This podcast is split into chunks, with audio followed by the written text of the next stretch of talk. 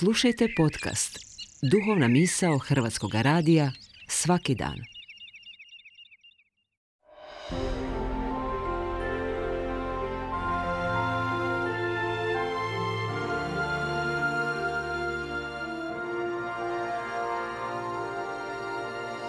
Duhovna misao.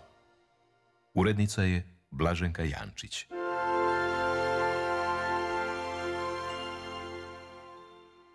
Poštovani slušatelji, govori vam Anđela Jeličić-Krajcar. Ključni biblijski tekst današnjeg blagdana nalazimo u Matejevu evanđelju, a opisuje nam poklonstvo triju kraljeva ili tri mudraca s istoka pred novorođenim djetetom Isusom. U grčkom izvorniku Matejeva evanđelja riječ mudrac izriče se riječju magos.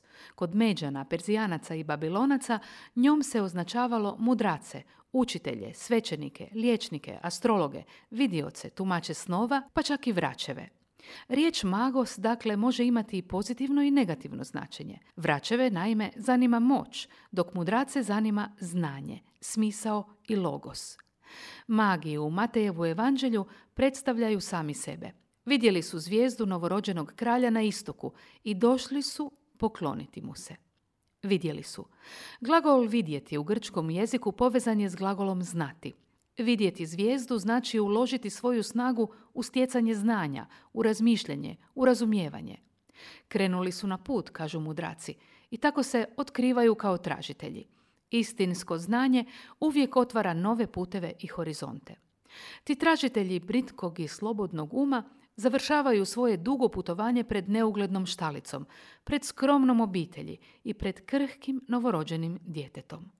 U to vrijeme mnogi su vidjeli zvijezdu, no rijetki su krenuli za njom, a još je manje bilo onih koji su se poklonili pred onim na kojeg je zvijezda pokazala. Za mnoge je zvijezda uzaludno sjala.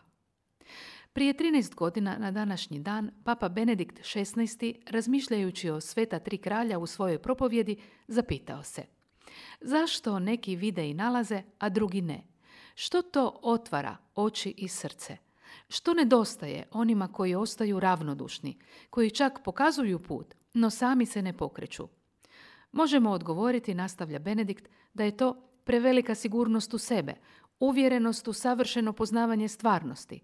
One čovjeka zatvaraju i čine njegovo srce neosjetljivim za Božju novost. A Božja je novost, nastavlja Benedikt, avantura. Jer Bog te želi susresti. No da bi se to dogodilo, poručuje Benedikt, moraš vjerovati da je Bog toliko velik da može postati malen i da se može doista približiti nama. Boga može susresti samo autentično ponizna i hrabra osoba. A čovjek mora biti dijete u srcu, znati se diviti i izaći iz sebe. A ako sami to ne možemo učiniti, poručuje Benedikt, zamolimo Boga da nam da mudro i nevino srce, kako bi vidjeli zvijezdu njegova milosrđa i krenuli njegovim putem. Smrt Pape Benedikta šesnaestog došla je na kraju kalendarske godine, uz simboličku poruku o završetku jednog životnog ciklusa. Došla je i usred božićnog vremena, kao znak da se čovjek svojom smrću tek zapravo rađa za nebo. A danas, na tri kralja ili tri mudraca, zahvalni za Benediktove riječi i dijela, možemo razmišljati i o tome kako je ovaj mudrac našeg vremena došao pred Boga slijedeći zvijezdu razuma i vjere.